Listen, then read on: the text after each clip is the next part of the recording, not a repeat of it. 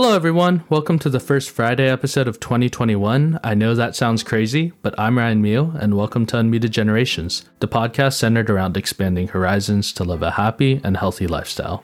As we're all coming back from the holidays, I noticed a trend, that generally during the week of Christmas and the week of New Year's, a lot of us had time off. Some of us had the last 2 weeks of the year off, awesome. Some of us had the eve and the day of the holiday off. And unfortunately, some of us had no time off. It really begs the question though, does the 40-hour work week make sense? Does it need a change to a shorter format? Let's take a step back and look at the origination from a historical perspective. In 1817, during the Industrial Revolution, people were working their tail off. Individuals were working 80 to 100-hour weeks, believe it or not. And an activist by the name of Robert Owen stated that an ideal work-life balance would simply be 8 hours of labor, 8 hours of recreation, and 8 hours of rest. It was a mind-blowing idea that many employers didn't follow because why would they? People not working meant empty pockets for the business. Everything was much more manual back then, and as a result of missing one worker, it would really slow down the entire process to pretty much anything since robots and AI didn't exist. Then in 1866, a newly formed organization named the National Labor Union asked Congress to pass a law mandating an 8-hour workday. It failed. But they made an impact and put the idea out there that maybe labor laws need to change for future generations. Unfortunately, one of these individuals who followed this mantra was Henry Ford. In 1926, after some initial research and seeing only minimal boosts in productivity for working long hours, the Ford Motor Company decided to officially adopt the 40-hour workweek policy.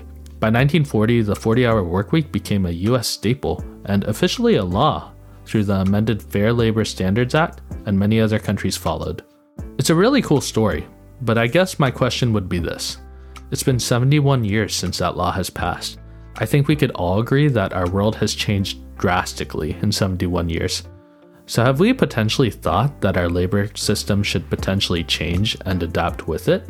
I'm not trying to disagree with a centuries-old methodology, but what I'm trying to say is that as of December 2019, there were close to 160 million people working in America, and a lot of them were overworked. As we all know, overworking is linked to all sorts of mental health issues and physical health problems, such as lack of physical activity and an increased risk in high blood pressure, diabetes, and cholesterol. In fact, those who worked more than 55 hours per week, which I'm sure was a lot of the 160 million, had a 13% greater chance to have a heart attack and a 33% chance of more likely having a stroke. Countries like Sweden and Singapore have recognized this. Sweden purposefully tried to cut their workdays down to 6 hours, and some Singaporean firms purposefully ended work at 3:30 to allow their employees to go home and enjoy the rest of the afternoon doing the things they want, whether it's cultural activities or spending time with their family. The most popular example is probably Microsoft, where they found that implementing a 4-day workweek led to a 40% increase in productivity as a part of its Work-Life Choice Challenge in the summer of 2019. Let's think of the benefits here, and not just in a productivity sense, also in a happiness sense. Younger individuals have more time to enjoy their youth, doing things that they care about, learning new skills, being healthy, resting, even starting a side business to learn more responsibility and skills they wouldn't have learned at work. Older individuals get to be home with their family more. I don't think I could say more to that. On the other hand, I know plenty of people who work 40-hour work weeks, including myself. Some individuals love their job. It gives them a sense of purpose and fulfillment in life. And working 5 days a week isn't enough. Maybe they even put in some extra hours to earn some extra cash via overtime that they need for Christmas gifts. The true answer to this question is unique to everyone, I think, and it lies within their priorities. I often find that people who rank their career as their number one priority tend to work more hours and feel happiness doing it without feeling burnt out ever.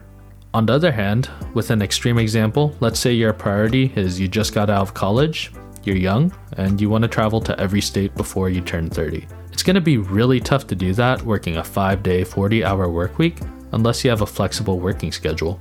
Then let's focus on an example down the middle that could take both sides. If your priority is your family, you could justify that you feel the need to work 40 hours to keep your family afloat and in check while your kids are at school. It could also be that you're a single parent and you may want an extra day off, or you want to get off early to spend time with your kids. I'm no expert by any means. I simply did some research, and I'm just a deep thinker who tries to pose questions to more important people who control issues like these. But as a lasting point, I'd like to give a brief rundown of the story of Moby Dick. As you all may be aware of, Moby Dick is a whale, a really big one that Captain Ahab wants to get his revenge on because he lost his leg to it. Midway through the story, Ahab calls himself a fool for spending 40 years on whaling, where he could have spent time doing activities he enjoys, sailing more, or just spending time with his family or enjoying life. Although I don't know the answer between 40 hours versus a shorter work week, I do know that overworking is unhealthy. If you're working over 40 hours into the 50-60 hour territory, that time could be better spent with individuals that you care about and doing things you love. I encourage you that if you feel burnt out, to reach out to your support system, practice mindfulness, and focus on what you want to achieve as an individual in this crazy thing we call life. Thanks for tuning into this episode of Hello Friday. I really appreciate it. You guys always hearing my insights and my thoughts on these types of topics. Before going off into the weekend or the rest of your day, I'd appreciate if you could help me out for 2 minutes by leaving a rating or review. Not only does it give me feedback on how I'm doing, but it gives me an indicator on what topics you guys are interested in me chatting about. On the other hand, if you got some extra time and you just want to enjoy podcasts all day, feel free to check out my other episodes at unmutedgenerations.com or subscribe to this podcast with your selected audio app you're currently listening to this on. See you guys later. Hope you enjoy the rest of your day.